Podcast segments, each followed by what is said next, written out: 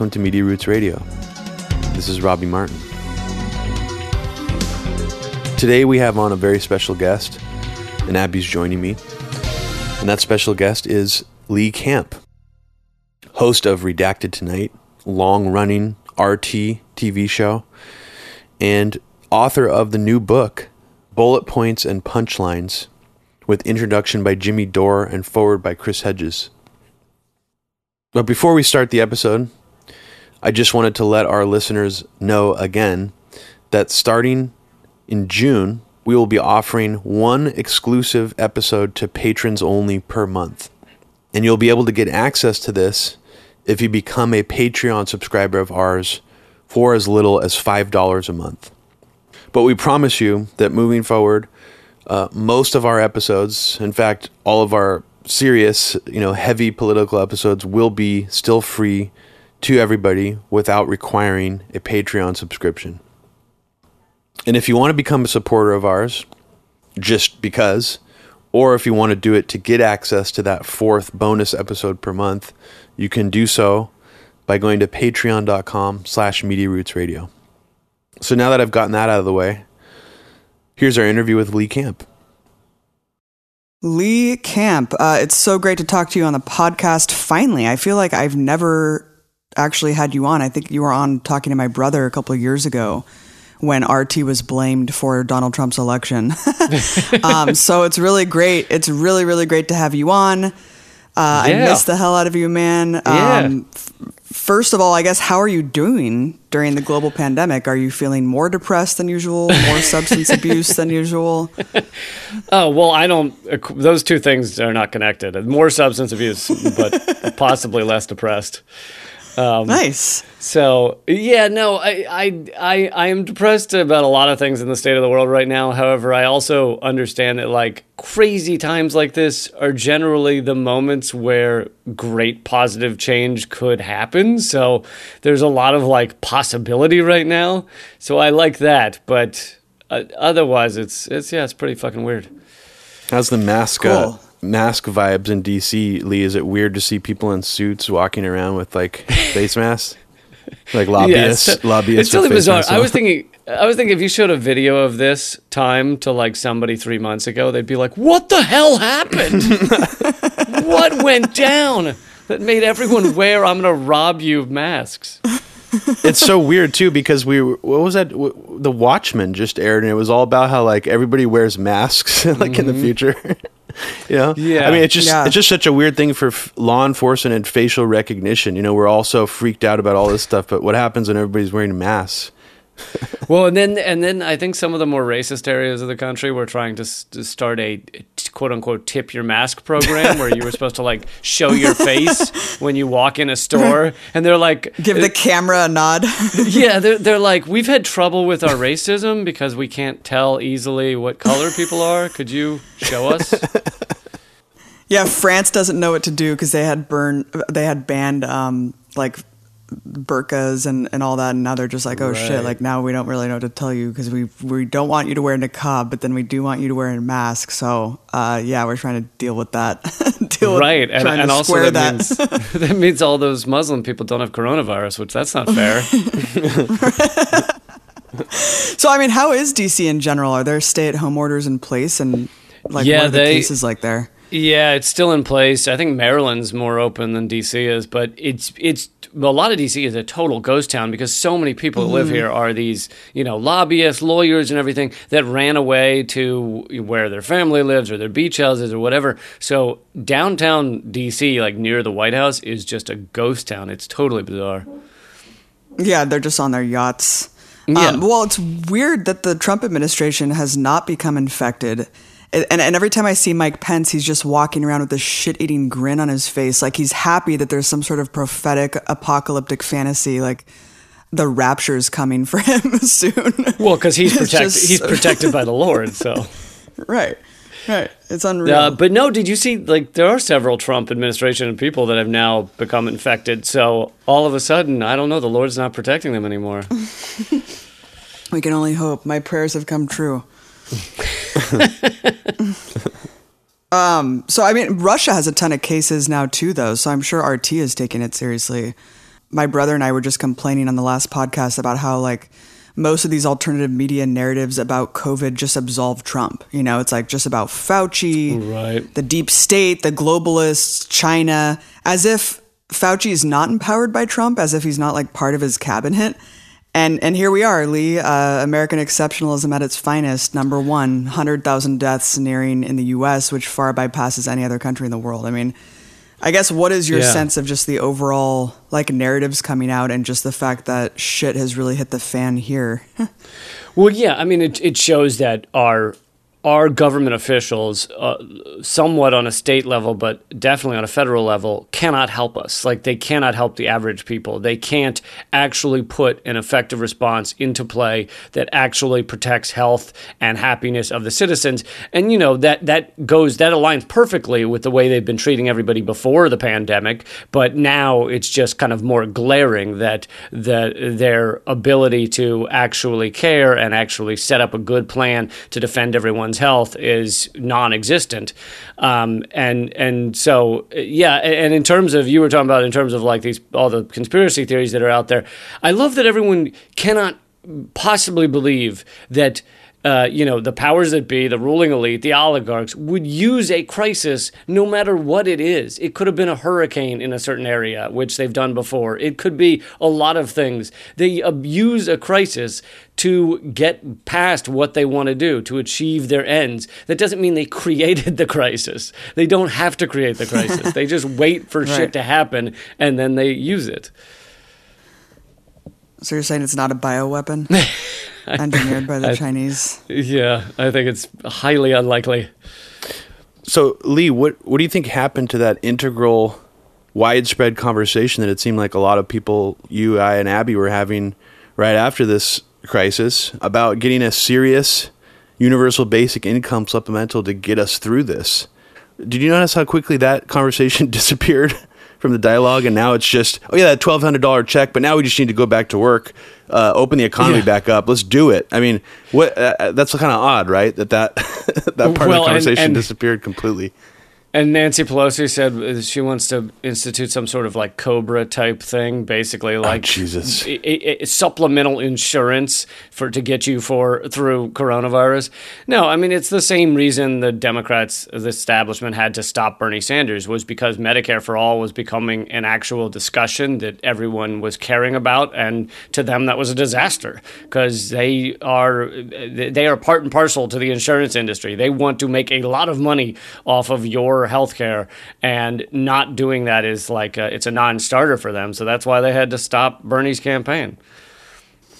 Yeah, there's something just uniquely fucked about America because there's plenty of capitalist countries around the world um, that these are kind of ordained rights. You know, healthcare, the UBI is something that's just uh, that that's just happening every month. I talk to people in Europe who are just like, yeah, we're getting you know a couple thousand dollars a month. Someone who runs like a Marxist co-op was just like, yeah, we get four grand. We have ten employees. It's just like, what is going on? I mean, it's just Yeah. Yeah, it's just like expected.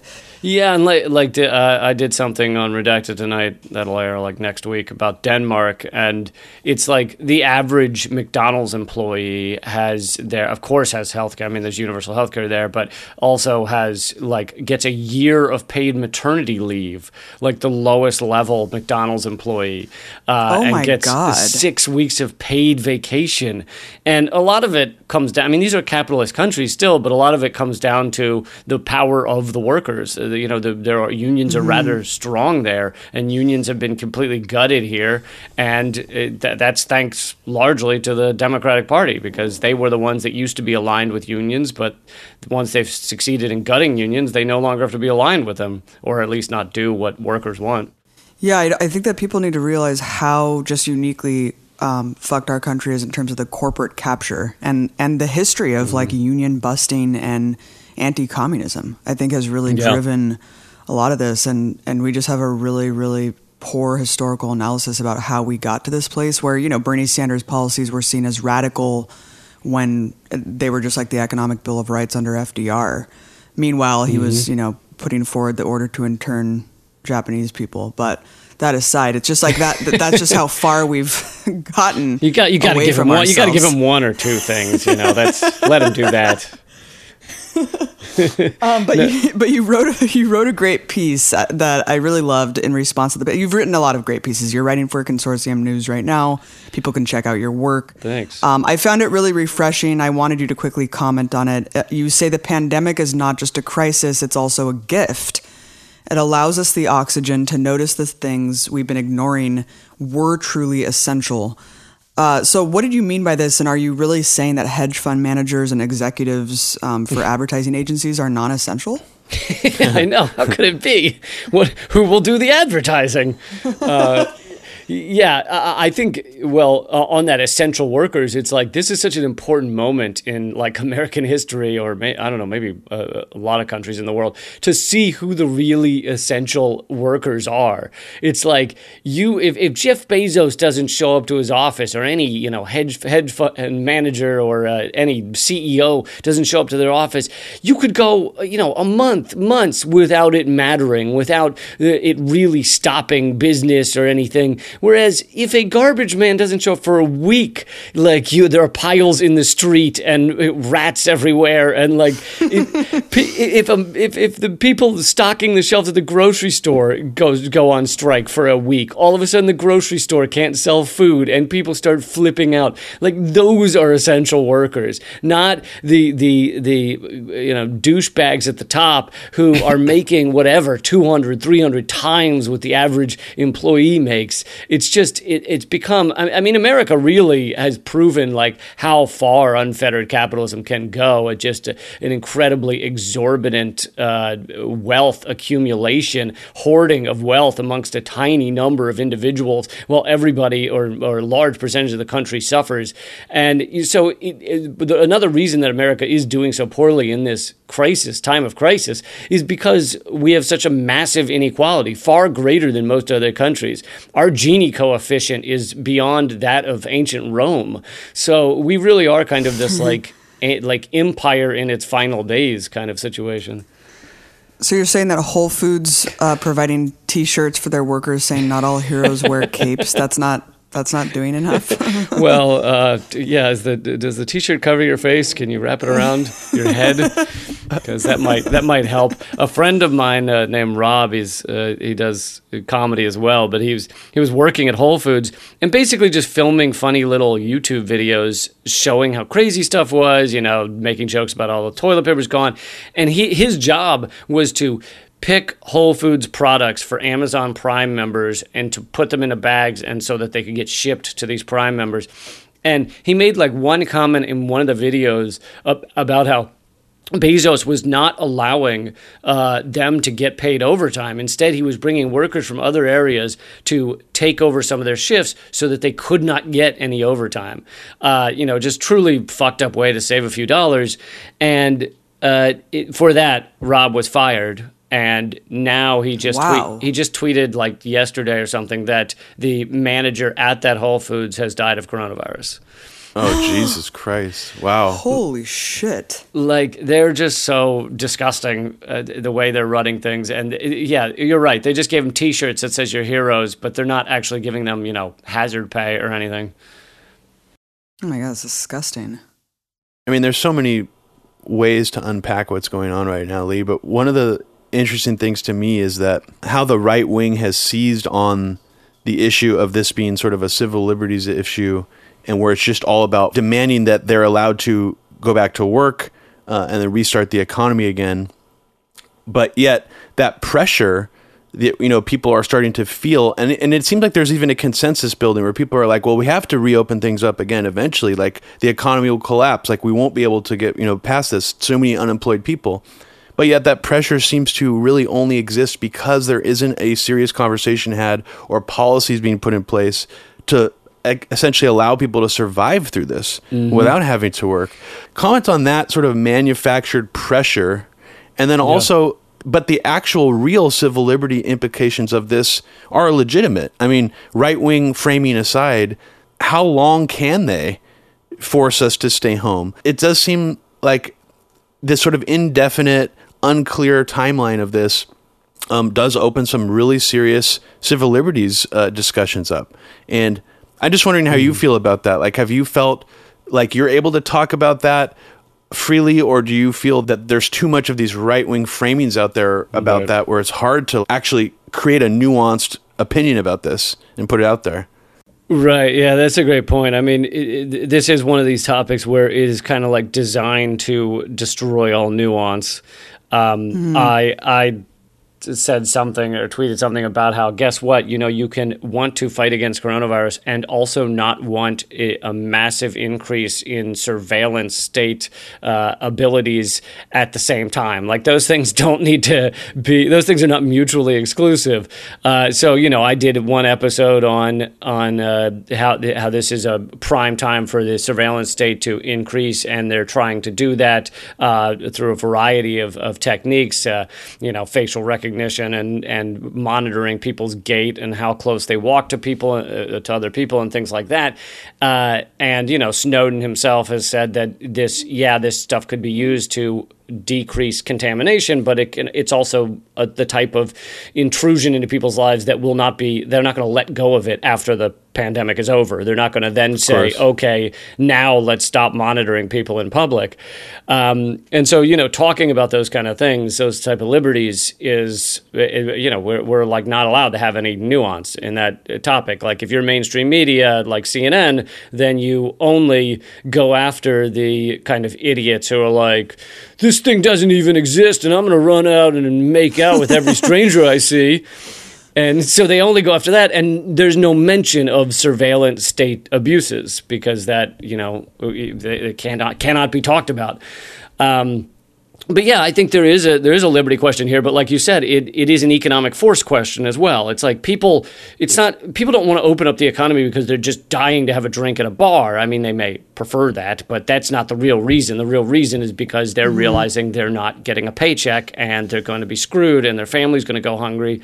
And if you dealt with this differently, if we dealt with this in a in a positive way, again to go back to what Denmark has done is they bailed out corporations, but in a different way. They said, first of all, you can't get money if you're keeping your money in tax havens, so you're not paying into the Denmark society. Also, uh, you the money that we're going to give you is to keep your workers on the rolls, to not fire them. So yeah, you can get the money, but as long as you don't fire these people. Whereas here, they're just like, here, take tons of money and yeah, fire whoever the hell you want. Uh, it, it's it's completely opposite of the way that would support workers, and so they feel an economic force to get the economy rolling again. But uh, you know, to get it to get to a more uh, even deeper level, like. 80% of what we're doing as humans is just fucking nonsense. I mean, it doesn't have to happen. it might be fun to go out and get a drink, to get your eyebrows threaded or whatever. Okay, you buy a dog sweater to put on your dog, sure. But it doesn't it's not necessary it's not required and yet we're destroying our planet to do that stuff i mean the environment is collapsing down around us we use something like 160,000 plastic bags a second around the world we it's enough to cover france over in plastic twice every hour. It's like and and it's so that we can just have this endless ravenous consumerism. So now would be a good time to discuss whether that's the best way to exist on this planet. But you know you you're not allowed to have that discussion i guess. Yeah, and there's just such a lack of leadership from any sort of real opposition party. So it's creating this power vacuum for the right wing and Trump to paint these reopen the economy mantras as like pro working class. Because, like you mm-hmm. said, a lot of these people are just like, yeah, reopen the economy so we can fucking work. But if we had some some semblance of leadership of someone like a Bernie Sanders, and, it, and it's kind of disheartening. It's like, where the fuck did he go? You know, I mean, Right. it's just it's just really sad. It's like, dude, we need someone right now who is putting forward the UBI and rent relief, other than Ilhan Omar tweeting every couple days like freeze rent. It's like, what in the fuck is going on here? I mean, Nancy Pelosi's worth hundred million dollars, and then in terms of the surveillance stuff, you know, all these just some bipartisan effort that just reauthorized the Patriot Act. There was just another like warrantless surveillance vote that Bernie didn't even show up for. Right. That 10 Democrat, like it was just missing one vote. Like he actually could have stopped the vote that gave the Trump administration some other draconian surveillance powers. And also these drones that police are now going to employ to enforce social distancing. It seems like people care more that the drones are made by China, like other than the fact that police are going to be using them for nefarious purposes. I mean, to me, that's really, really creepy. But the narrative around it's just like these drones are made by China. It's like, why the fuck would China care about spying on people in parks? It's like, aren't you more concerned about what our police are going to be doing with this? It's just the weirdest stuff going on. Right. Well, and that's also the classic way that they, you know, whenever they take away rights or increase surveillance or something, they always do it for initially for something positive. I remember the first time I think a drone was over the skies of an American city. They said it was like to catch a, a pedophile or something that they were trying to find. And they were like, "We had, we needed the drone to catch the pedophile." And it's like, okay, well, even if that were true, that doesn't just mean you to have drones over all American cities. But that's always how they do it. You know, they're like, "Well, we need to put a, a ID chip in your hand because old people forget who they are and they wander out through the town, and now we can scan their chip." And it's like, well, even if that were true, that doesn't mean you can just chip fucking everybody. Like they always make it look like it's going to be something positive. And it just still keeps deflecting back to China, which I find fascinating. Like even when you talk about the surveillance state here, which is massive. I mean, we we called out Obama for perpetuating the NSA surveillance, you know, the mm-hmm. Snowden revelations, and just for some reason people are like, whatever, um, Trump's fighting the deep state. It's just like how how does this shit still stick, you know, this far into his admin, especially with this pandemic and and all these increased powers going on. It's just surreal.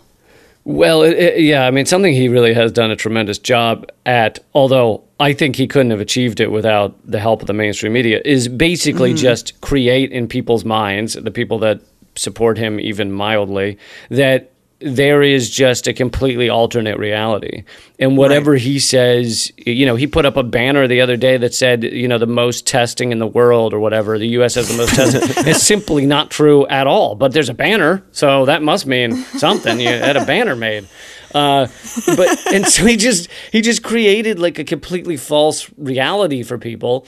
And but the re- I I don't know that he could have achieved that if it weren't for the fact that the mainstream media was literally creating their own like hysteria out of whole cloth with Russiagate. And and also you know with Ukraine gate you know ignoring looking at Trump's corruption and ignoring Biden's corruption. It's like those two things were massively just invented by the mainstream media. And so basically, when he was yelling at the mainstream media, you know, it's a false story, it's a hoax or whatever, and then 80% of what he's saying is proven true. It looks, it, sure, it, all these people that had, had, had a, the idea that maybe he was right, all of a sudden are proven right. Like they see the whole Russiagate thing collapse and they go, well, I'll be goddamn, the man was right. And it's like, so that he, he couldn't have created this false world, I don't think, without the idiot help of the mainstream media. No, definitely not.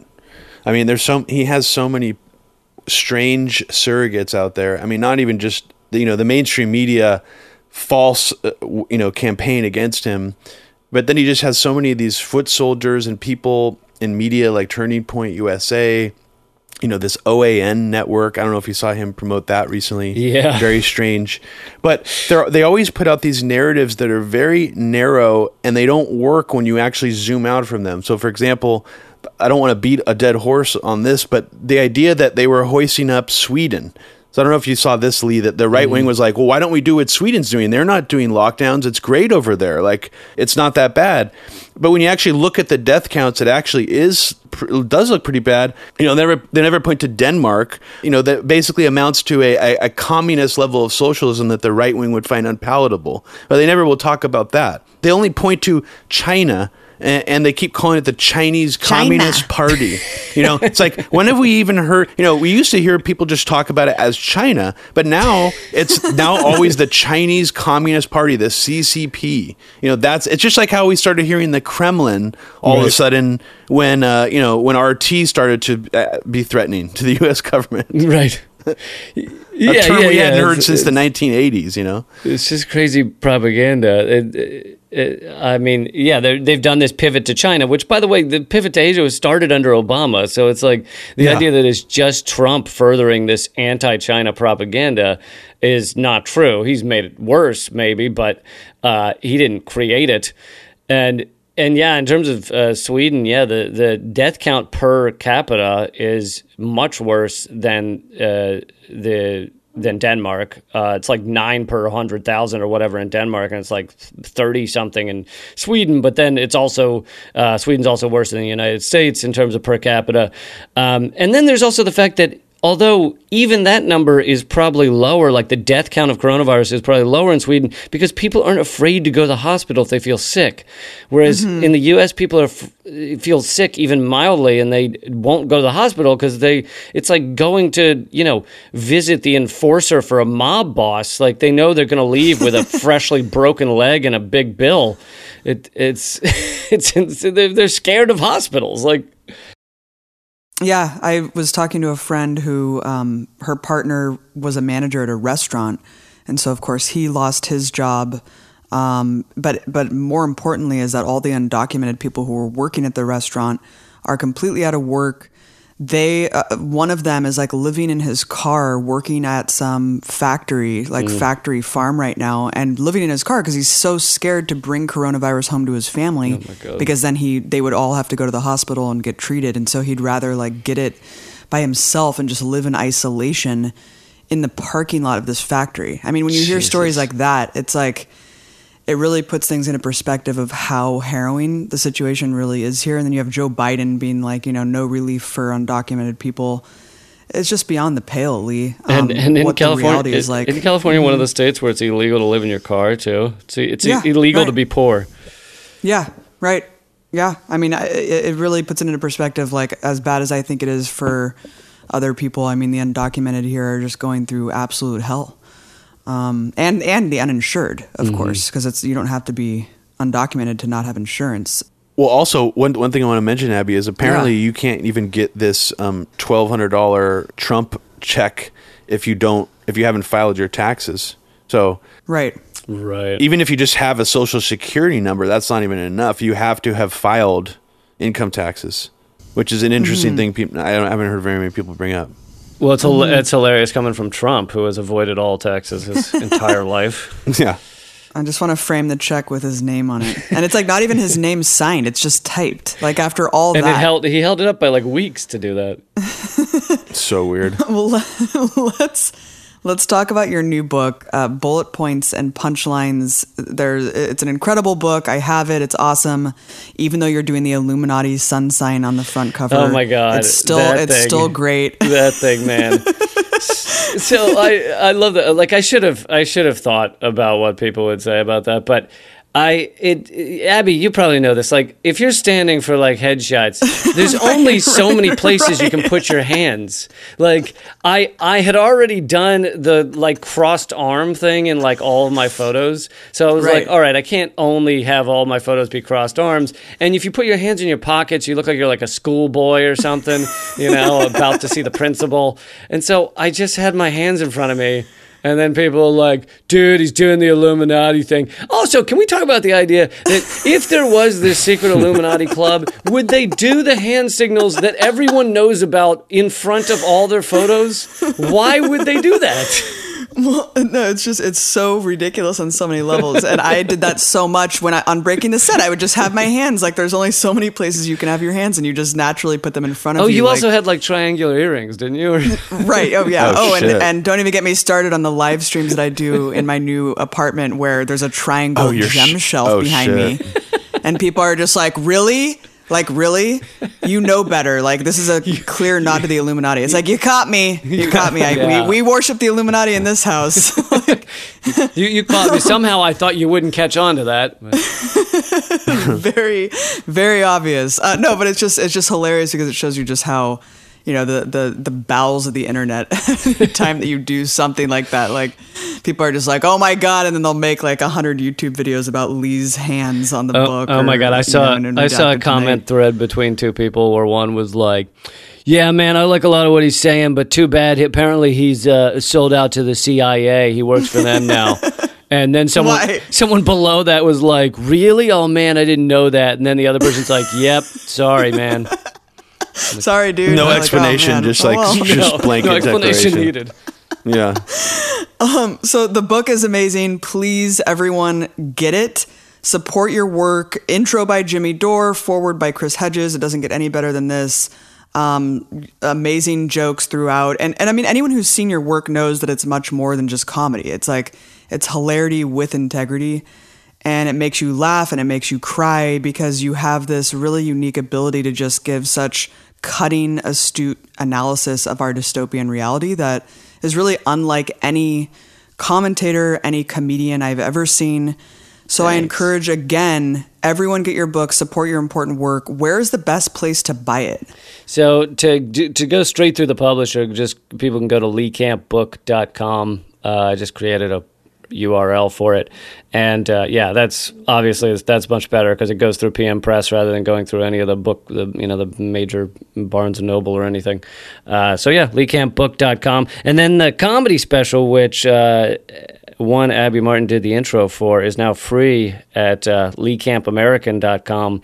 I finally just uh, threw it up on YouTube so everybody can see your wonderful introduction as well. Great. Yeah, everyone check it out. It's a hilarious special.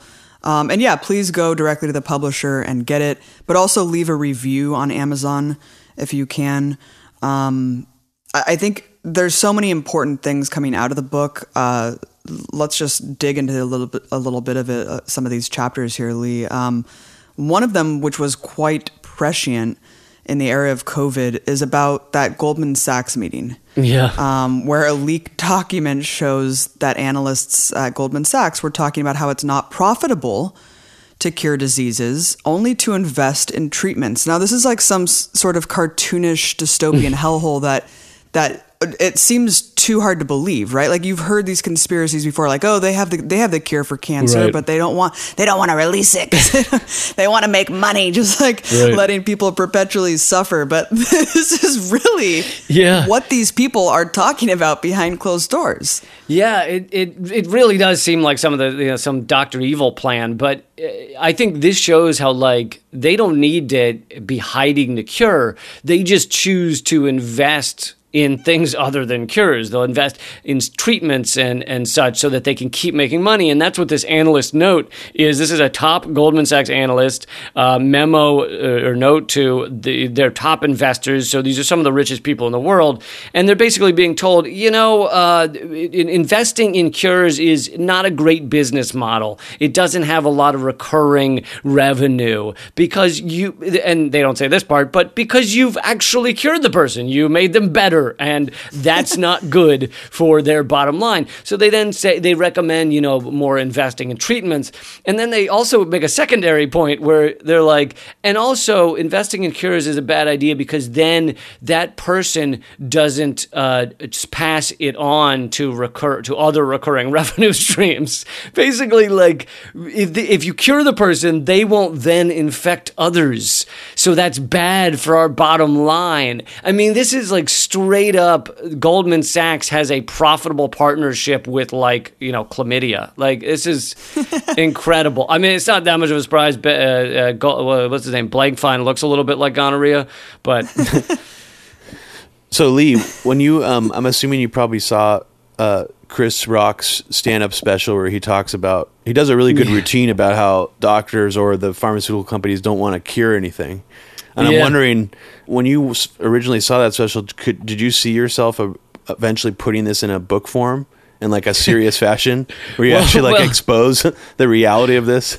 Well, I actually mentioned that bit, and that was one of my favorite, uh, one of my favorite specials he did uh, because I was like 18 or 19 or something when it came out, and uh, it was just, it was great. I just, I just started doing stand up, maybe, a, or maybe it came out a year before or something. Um, but yeah, there was that bit that I found hilarious because I thought it was a joke where he goes, you know, they ain't ever going to cure cancer. They ain't ever going to cure it because the money's not in the cure. The money's in the comeback. And he, you know, he's basically saying the money's in the treatment. And, you know, I found it hilarious. I didn't know it was reality. I didn't know it was true. And yeah, it, it, no, I never thought that I would, uh, would put it in a book one day about the reality of that situation. It, it truly is mind blowing. And it also, it just to the pandemic right now, it speaks to that because coronavirus in various forms has been around since the 60s or 70s or something. So I don't know that you could ever know the answer to this, but it's quite possible that there would be more work on curing coronaviruses of sorts if there had been more investment money in it, if the big money had been behind looking into that. But since they weren't, since they weren't interested in it, uh, it's quite possible we could be in a better position now if, you know, we weren't putting people's health down to a profit motive. Mm hmm. Mm hmm. Yeah, um, another part of the book that you get a lot of flack for, oddly enough, maybe you can comment on that, is the $21 trillion of unaccounted for Pentagon spending over the past 20 years. I think it just like breaks people's brains to actually wrap their mind around the fact that that is an accurate number. Um, and, and it's been proven, you know, over and over again that that is exactly what is happening. Mm-hmm. I mean, this makes the multi-billion dollar bailouts look like petty theft. Um, so I guess just talk about this, why it's been so controversial, and how does this even happen? Like, and how does no one talk about something like this? I mean, this is like the biggest theft in in the history of this country. yeah, it, it it truly is mind boggling. I mean, to give people an idea, if you make forty thousand dollars a year to make one trillion dollars, it would take you 25 million years. so wow. to make 21 trillion, it would take you 525 million years. So you should probably get to work soon. Um, it, it, you know, it's an insane amount of money, and and after you know i was so the, the numbers actually come from the pentagon's own budget the pentagon own uh, inspector general reports etc so there's no question on these numbers. Um, and uh, there was some reporting from David DeGraw and some reporting from an economist uh, who who put it out, and then Forbes did like one article on it, and then I did some stuff. And then it got to the point that, like, The Nation did an article on it. And then AOC tweeted about how, oh, well, that amount of money could easily cover healthcare in this country. And so I guess at that point, it must have gotten to a tipping point where the, the people that defend the empire and defend unfettered uh, military spending realized that they couldn't just ignore it. And so they had to jump in and shut it all down. And so that's about the point when AOC starts tweeting about it that uh, you you see these kind of attack pieces against her and against this whole idea from the New York Times, from like Vox and stuff, and you know they're they're they're basically the white blood cells that defend any infection in the empire. So if something comes along that could threaten the you know basis of the the lies we're told, they're the ones that jump in and and try and uh, you know shut down the illness. So that's basically what it was, and all it, it, like even if you dissect their articles, basically they're they just having a, a, qualm with the term spending, $21 trillion of spending. The truth is, probably the word spending should not be used. It should be 21, and I, and I do use this phrase multiple times, uh, $21 trillion of unaccounted for adjustments. And so their belief or their argument is that, so therefore, this money's not out there. It's adjustments, it goes back and forth. It is not missing at all. But that is horseshit. And you can prove it's horseshit by looking at some of the specific things that have literally gone missing. The military, in their own budgets, in their own documentation, found 39 Black Hawk helicopters that they didn't realize they had and that's like a billion dollars or something. I don't know. Each of these helicopters is multi, multi million dollars. And they've also found dozens, uh, I can't remember the exact number, of buildings that the military no longer had on their books, meaning it just fell through the cracks. Also, you have stories, and these are just like anecdotal stories, but stories like the $13 billion, billion with a B, of printed cash that was flown to Iraq after the invasion on pallets. This is tons, multiple tons of dollar bills already printed, saran wrapped, and flown to Iraq. And I actually talked to a soldier who was uh, part of the the effort to guard this money, and they were, of course, you know, low level soldiers not told why they're guarding it. Uh, they're just told, yeah, guard this, and they notice that it's pallets of money, and that money all went missing, disappeared, thirteen billion dollars, and the Guardian even wrote about that one. So it's like they can't act like this is just uh, you know adjustments. This is to call this unaccounted for adjustments and that's all it is is like if i were to say i you know had sex with a hundred thousand hairless aardvarks because i wasn't watching where i was walking. It's like no you maybe a couple but beyond that it's a choice.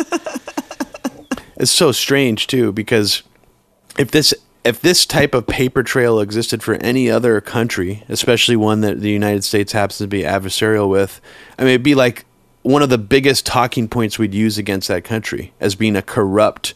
Right. Uh, you know, and I don't know if we call it an oligarchy, but we just call it incredibly corrupt. Like the government steals money, you know, and, and spends it on like mysterious things. I mean, if Putin or China did this, it would be outrageous. I mean, like that's that's how the the U.S. media would react to it. Well, I think I think the reason we're capable of doing this is because we print our own money. You know, we just we just create it out of thin air. And disgustingly, the U.S. death cult never stops, even during a global pandemic. Yeah. Um, you write about the Trump administration dropping, you know, more bombs than any prior administration before every minute. No one's talking about that because there's this bipartisan foreign policy consensus, and in fact, you see, you know, Joe Biden attacking him from the right I just saw a tweet today where he's just like, Trump's, you know, Trump's behavior with Cuba is going to allow Cuba to come into the UN Security Council or UN like Human Rights Assembly. It's like, what the fuck is wrong with you, dude? Like, didn't Obama normalize relations with Cuba? And Now you're actually like applauding, um, blocking Cuba from trying to get into this body where every other country in the goddamn world agrees that Cuba should be a part of, of the national or the international dialogue here. So well, it, it's disgusting. Cuba has the those, ad uh, against China. Cuba has those cricket noise cannons, so we got to be we got to be worried about those. yeah, exactly. And, and, just the, the ad campaign against Trump and China, as if Trump isn't going hard enough against China. I mean, it's just absolutely unfathomable um, how the Democrats are playing this. And every time, of course, Trump um, does anything in terms of foreign policy, you have the Democrats just right behind him, lockstep, mm-hmm. either completely paving the way with propaganda and agreeing with the coup in Venezuela, or just saying he's not going far enough. So it's very disturbing. Um, the Trump administration is exploiting the crisis right now to pursue more sanctions, more bombing, more war around the world.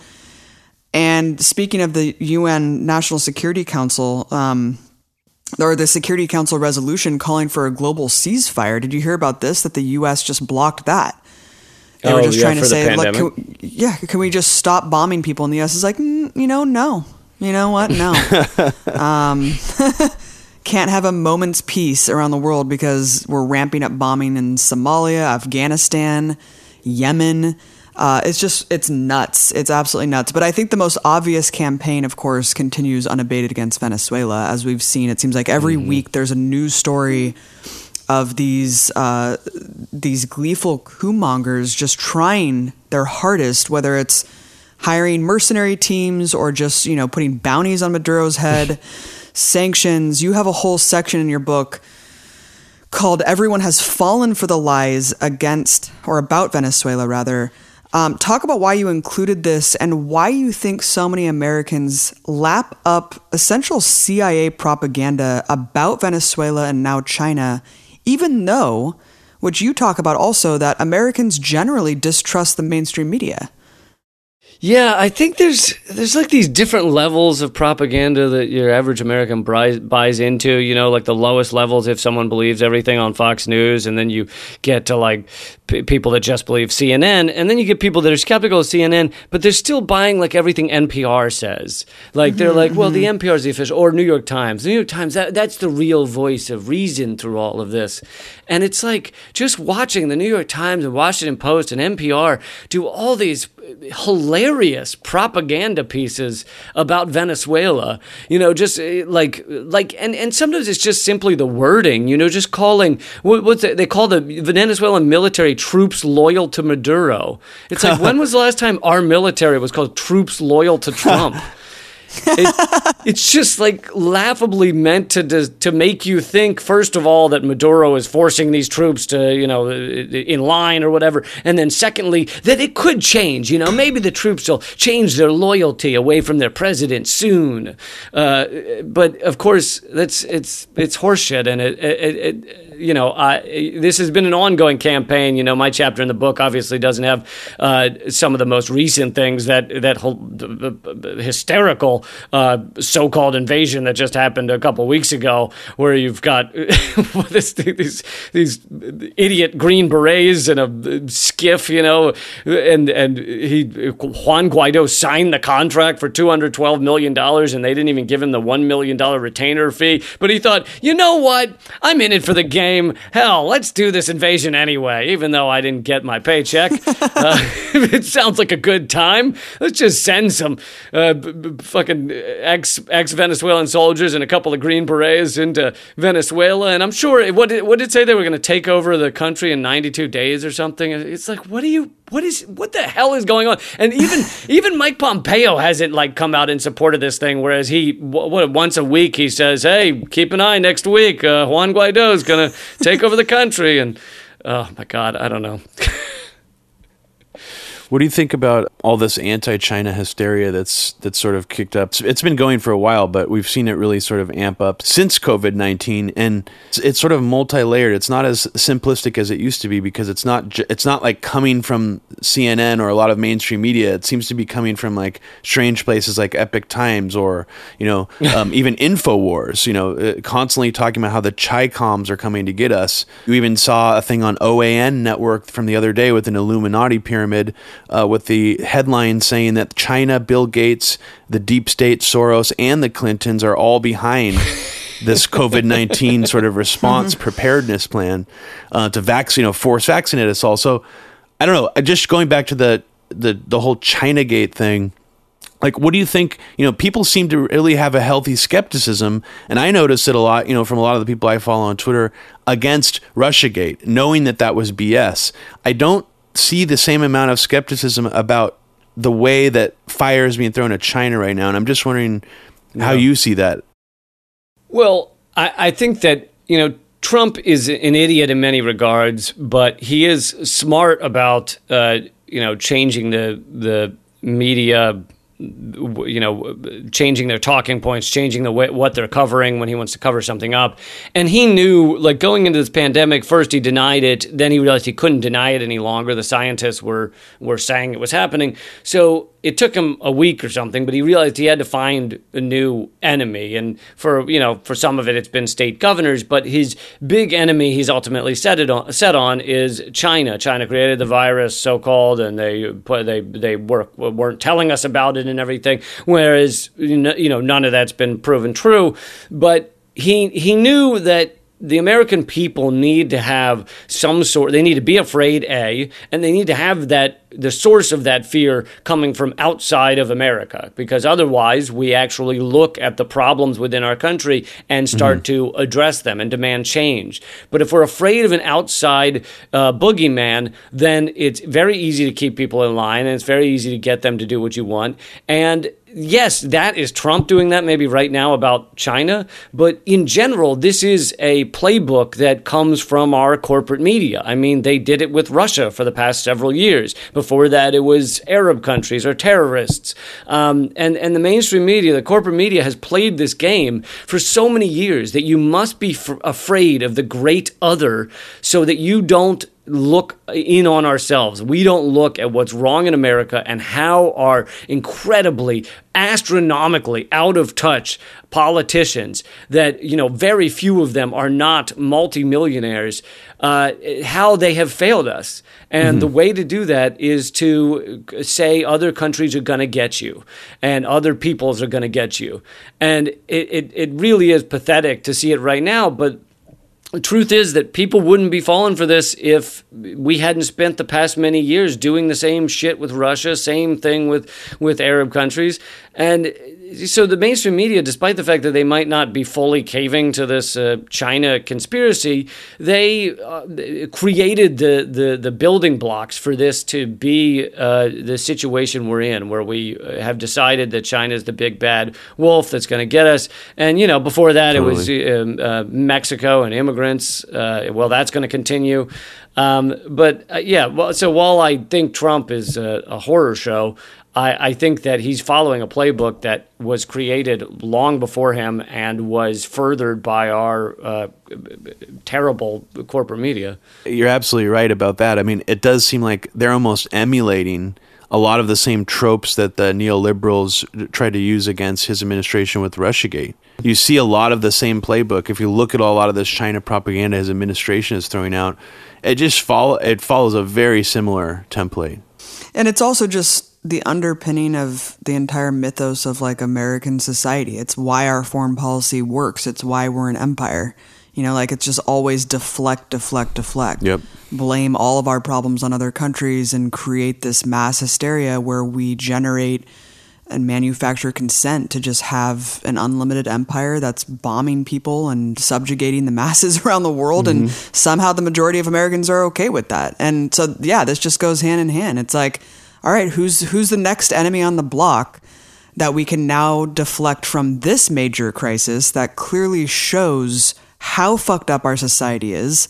So many people are dying. We don't have healthcare. We don't have UBI, but for some reason, people just still, you know, I saw this poll and I don't know how accurate it is, but um, you know, a lot of people are blaming China for the coronavirus instead of pointing the blame at the ruling elite, at the oligarchy, mm-hmm. at those in power.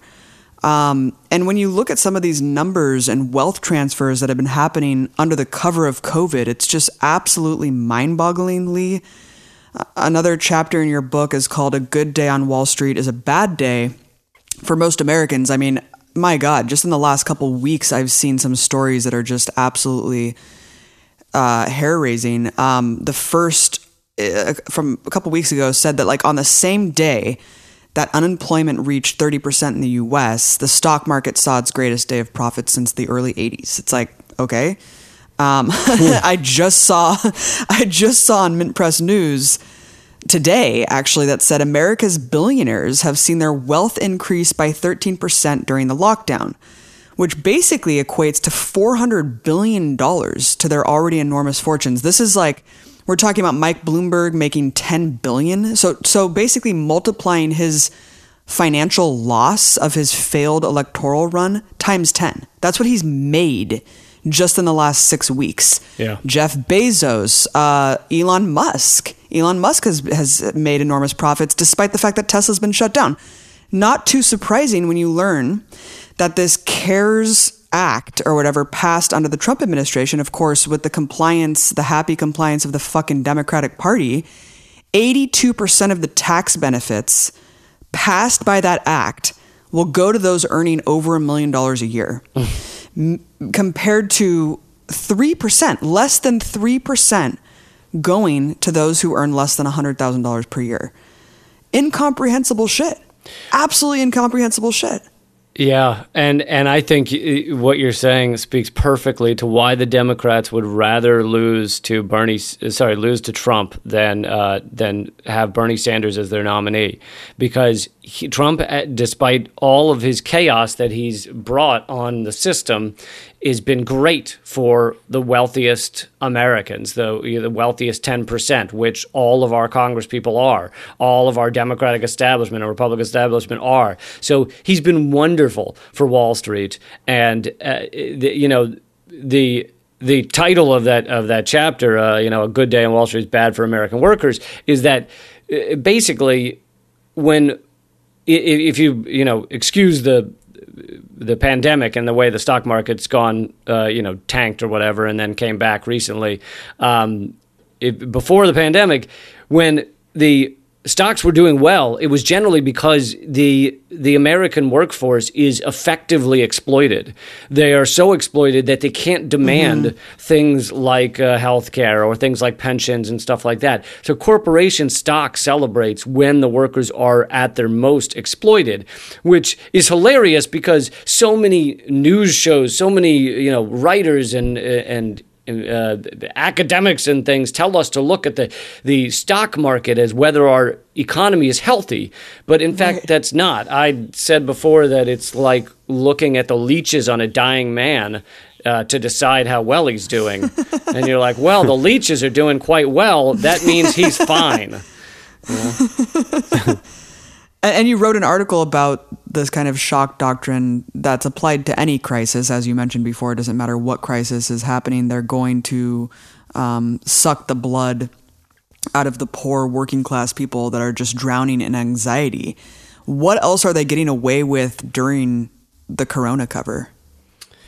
Uh, yeah, gutting of environmental laws has been one of them. Uh, the several different invo- with the head of the EPA, who's you know like a coal lobbyist or something, which is uh, in, in, terms of likability is uh, right above a polyp on Satan's ass. I think uh, he said that basically companies are just should just regulate themselves. He said, "Oh, during the pandemic, we're not really going to force these things, so just uh, regulate yourselves." And we know how well it goes when companies regulate regulate themselves. Uh, so that's definitely one. Uh, the surveillance thing we've already discussed mm-hmm. is another one they're they're forcing through. Uh, yeah, there's there's just a lot of things that they know now is the time to uh, slam things through. It's a wish list for Wall Street and and the, the wealthiest people in the country, and all of this speaks to how our our system has been captured by the the corporate interests, uh, not just the the legislature uh, and the presidency, but also the the criminal justice system.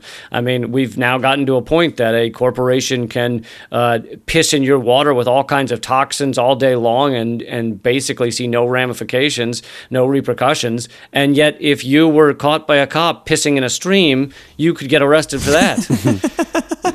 I mean, that's the that's the Dave Rubin argument that I heard him talk about on Joe Rogan. I, I don't watch Dave Rubin's show because he's so fucking awful. Yeah. But I heard him talk about how you know we don't really need government regulations because, like, let's say you're building a home you would just do the right thing, Lee. I mean, you would just build a home up to standards and safety measures. I mean, it's just like, how do these people really believe this? Even Joe was just like, my dad or something's a construction worker. He's like, that's not true at all, Dave. Like, that's why we have these laws in place. Yeah, like, don't you understand, no. like, the garment factory fires and all this shit that happened, like, before we had widespread regulations R- rivers were, were literally workers for rivers were literally flammable like rivers were just on fire before regulations. They want to do the right thing, Lee. We should just put our trust into these our overlords because they just they just they have good hearts, you know. They just want to do the right thing, so they will do the right thing because that's how society has always worked. well, and and I can't remember was the head of the SEC or something. I covered this like six months ago. He came out and said that that they're going to be prosecuting far fewer uh, or they're going to be investigating far fewer, uh, you know, fraud, far less fraud on Wall Street because they just assume that these companies will self-report any uh, fraudulent activity because he said like quote i assume they want to do the right thing or something. And i'm like why? Oh why would you ever assume that? That is the worst assumption you could ever make. Jesus i mean Christ. it's just garbage. So naive Oh man. Um, so league just getting to the uh, 2020 election. How do you see it being impacted by everything that's going on right now? I mean, especially the COVID 19 situation. Do you see anything crazy happening like the general election being delayed, for example? Jared Kushner recently said something insinuating that they have the power to do that, even though I, I don't think they technically do um, without a without a full House vote. So when has that stopped them? Yeah. So I don't know, Lee. What do you think about that? I mean, I I would very much hope that the election would not be pushed back because we've had elections in this company in this company's more accurate, but country in this country uh, during the fucking civil war. I mean, we've had it had them during pandemics before. Like the idea of pushing it back for any reason is a terrible idea because at no point is is someone going to go, okay, everything's great in the country, time to have that election. Uh, no, it's, it definitely should not be pushed back. I know a lot of people have been uh, pushing for all mail in votes, but as Greg Palast has covered, and, and I did a redacted tonight on this recently, uh, Maryland ballots are notoriously terrible for how much they're thrown out. Uh, they throw out over 20% of all mail in ballots, you know, for like a slight mark on the page. Or, uh, you know, another example was uh, tens of thousands of uh, Korean Americans voted by mail in in the last election, and they it said sign your name, and they signed in Korean because they are Korean. And all of those are thrown out for not matching their signature correctly or whatever. So they can throw them out for the stupidest reasons. Um, so mail in ballot is a bad idea, as are our black box machines uh, that we vote on. So, you know, maybe this would be a good time to go back to paper ballots, uh, but still have uh, in person voting. I don't know how to deal with six feet apart or whatever, but there are ways to deal with it. I mean, for one thing, they could have voting for a longer amount of time rather than just one Tuesday where people can't even get off work and don't have time to wait in line. Uh, so the, yeah, there's a lot of things that that they could do to to make the election uh, go go forward. Um, in terms of the effect it has between Trump and Biden, uh, you know, I don't know. I mean, if you were if you had any type of remotely viable candidate on the Democratic side, then Trump would just be screwed. We have mm-hmm. economic collapse. He's proven he is unable to manage a pandemic or even a crisis in any way. And so he would just be, there would be no shot, except for the fact that you've got like a zombie mannequin that I don't even know if he's still alive. They just, we're just expected to see a Zoom call once every two months, and that's, that's your candidate. Like, can't they get a professional camera in there even? It's like, why is this always over Zoom or always over some kind of webcam where he's inside? Oh my I god, mean, I saw I saw a YouTube ad. So this is Biden's ad on YouTube, a prof- professionally filmed ad which you would think, okay, you can do as many takes as you want. You can edit out mm-hmm. when he sounds like an idiot. But instead, he's he's like hemming and hawing. He's like, um, I think uh, we need to come together as a country. and you're like, fuck? how how tough could it be to get him to say one sentence? God. I know he's a ventriloquist dummy anyway. It's like someone else is just speaking through him. How difficult is this really? And and it's super glitched out uh, Vic Berger has been posting just like unedited excerpts from some of these oh live streams, and it honestly does look like like super meta um, performance art of like glit. It's it's really really bizarre. Like this is the shit that he's doing. Um, really really inspiringly, but you know it all comes down to the Supreme Court, right? Just like it does every four years. This is what a gun to our head. What you want Roe v. Wade overturned, Lee? I mean, it's just mm. it's it's just nuts the emotional blackmail that we receive as leftists right. to capitulate and kiss the feet of these um, pieces of shit who just push the country further right every single election cycle. Well, one thing you can remind people about the whole judge uh, Supreme Court argument is that Merrick Garland, Obama's pick for the Supreme Court, was on the bench with Kavanaugh for years and the difference in, in, voting record was they, they voted together 91% of the time. Jesus wow. Christ. So that's wow. the difference between the Democratic, uh, you know, pick for Supreme Court and the Republican pick is 8% or 9% or something. Wasn't that the and guy? And that's if Mitch oh, McConnell allows it, too. Yeah, yeah. Wasn't that the guy that the that sort of like CNN and all the sort of Obama supporting networks were like, "Oh, Obama's just doing this to troll the Republicans. He knows they're going to not vote for him." Like as if that it was an, it didn't matter that he was like a right wing judge because it, it, was like a trick or something. Like it was like Obama's version of 3D chess or something. uh huh. Right. Yeah, I mean, even then it didn't matter because he was totally capitulating to the right wing, and then it still was like blocked forever. And then Trump just got to appoint two judges. It's like great. Right. Can't wait for Ruth Bader Ginsburg to fucking die, and then um, we'll have three judges appointed by Trump. Not to mention all the federal judges that you have the so-called opposition party just voting into power. I mean, it's like we forget about that. Everyone just f- focuses on the Supreme Court. What what about these hundreds of judges that are taking lifetime positions that are coming from the Federalist Society? All these right wing, Well, and the, and the Democrats are largely think al- tanks. allowing it. I mean, I get that they're not Yeah. voting for them, but no, a lot of them are. But well, so, yeah, they vote for some of them, and then some of them are done during recess appointments or whatever. And it's like, well, why aren't they raising hell? Why don't you see them in front of cameras on CNN Mm-hmm. Yeah. constantly yelling about these judges? Because it's a it's an old boys club. They're like, oh, good for them. Yeah, right, exactly.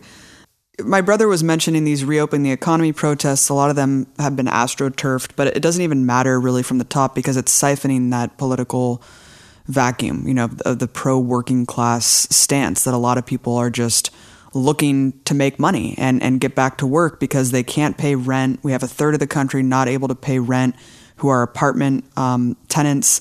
It's just unbelievable what's going on in this country, and there's really no again, no opposition party leading a pro worker initiative.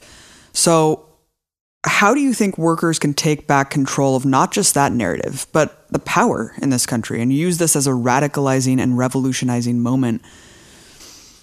Yeah, I, I on this last redacted tonight, uh, I talked about the worker strikes that are happening across the country, and I think again this reveals the mainstream media that they're giving far more attention. I'm not saying there hasn't been occasionally a story about worker strikes, but giving far more attention to these, uh, you know, right wing, uh, open up the country and we all drink bleach protests. Um, so it, it- like that shows that they are they are anti-worker at the heart of it. But the truth is, there are worker strikes that have been happening nationally on a, a crazy level that we haven't seen in decades.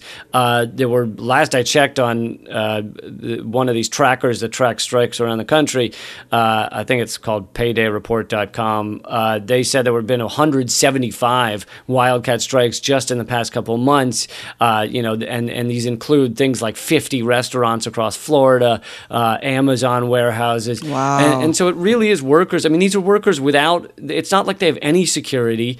Uh, yet they are have the, the the bravery and the courage to stand up and realize they shouldn't be treated like this. And the truth is, although these are incredibly insecure and uh, you know unstable times and I understand that people are worried about their families and everything. This is also the time when those quote unquote essential workers have more power than they've had in years because they are essential. And it, like now is the time for for people to stand up and fight back and realize that it doesn't you know the, the, we the other tactic other than the fear tactic I talked about earlier is the divide and conquer tactic. To act like that you know right wing workers and left wing workers don't have uh, m- most of what they stand for in common is ridiculous and it just serves the purposes of the ruling elite for uh, us to f- just fight against each other. I'm not saying don't stand for you know what you stand for, but when it comes to striking against your company or whatever, it doesn't matter uh, that these people that that certain people might not be to your liking. Uh, You might not hang out with them on weekends, but you're fighting for the same thing, which is uh, workers to have uh, you know power and to take the power back and be able to demand things uh, like a certain number of hours and a certain minimum wage and health care and and uh, really we need to see these strikes grow and uh, you know maybe even result in a general strike. I know there's been a lot of calls for that, which I, I think you'd see some pretty massive change if a general strike actually were to come to fruition. Well, I hope that we see some sort of Occupy Wall Street uh, 2.0 movement resurrect after this and after the social distancing measures are over because this is just such a stark um, moment in, in U.S. history and it's really revealed the hand of the empire both abroad and also decaying from within. What I don't understand is why these issues are partisan. How have they been politicized in the sense that it's a left wing issue to demand fair wages and health care and, and protections for workers. It's just, as you mentioned, I mean, all workers need this. It doesn't matter where you fall on the political spectrum. So that really uh, offends me is why this is even partisan whatsoever. Why is the coronavirus and the COVID response partisan at all? Like, this should be a moment where we can unite as the working class and really demand things that all people need. It doesn't matter who you are. Yeah, absolutely. Those should not just be left wing topics. Uh, uh, I mean, you see, like, you'll see, uh, you know, in, in protests in the past, you'll see like teachers striking to demand uh, better health care or something like that. And you'll see all these other working Americans screaming, like, well, I don't have any health care at all, so shut up. It's like, no, you should be with them. You should want them to achieve successes because that could help you also achieve successes in your workplace. You shouldn't go after. I mean, that's like, you know, like someone saying they have cancer and you're like, well, I have AIDS, so shut up. like, Do you have any projects coming up of your own um, in terms of uh, like any new comedy specials? Um, and also, what comedians um, or like stand-up comedians specifically are you paying attention to these days and uh, that you still are think think are doing great work and then also would a side note what do you think of uh, louis ck's new special uh, you don't have to not, go there if you don't want. I have not seen Louis C.K.'s new special, but uh, back before the scandal, he was definitely one of my favorite comedians, and oddly enough, quite nice in the New York comedy scene. The couple of times I talked to him, but I suppose uh, you know men who do those type of things are often nice to uh, other men when they're hanging out around them. Uh, so maybe that shouldn't be a surprise. Uh, in terms of other projects, I am, uh, as you mentioned, writing columns for Consortium News. Uh, but yeah, the I, I, I, did have planned a, a large kind of book tour. I was going to go to a lot of cities, including the UK, and uh, it seems like all of those are going to be postponed for a long time because who knows when uh, live comedy will be a, uh, a big thing again. I, I, get that you know many states may open up, but when will people want to sit on top of each other and spew laughter at each other? Is uh, that's a good question. Mm-hmm. um, but yeah, so still doing redacted tonight uh, on a regular basis. That uh, comes out once a week, and then uh, I have the podcast Common Censored. I'm working on. Um, I'm doing more live streaming on the YouTube channel as well and uh, yeah, th- those are the main things. The, the the comedy special. Unfortunately, I can't film a new comedy special, but many people have not seen uh, the old comedy special. Uh, LeeCampAmerican.com is where they can watch it. But you know, good for me and bad for the country. Pretty much nothing's changed since then. So you know, it's not yeah. like it's not like all the problems have been solved.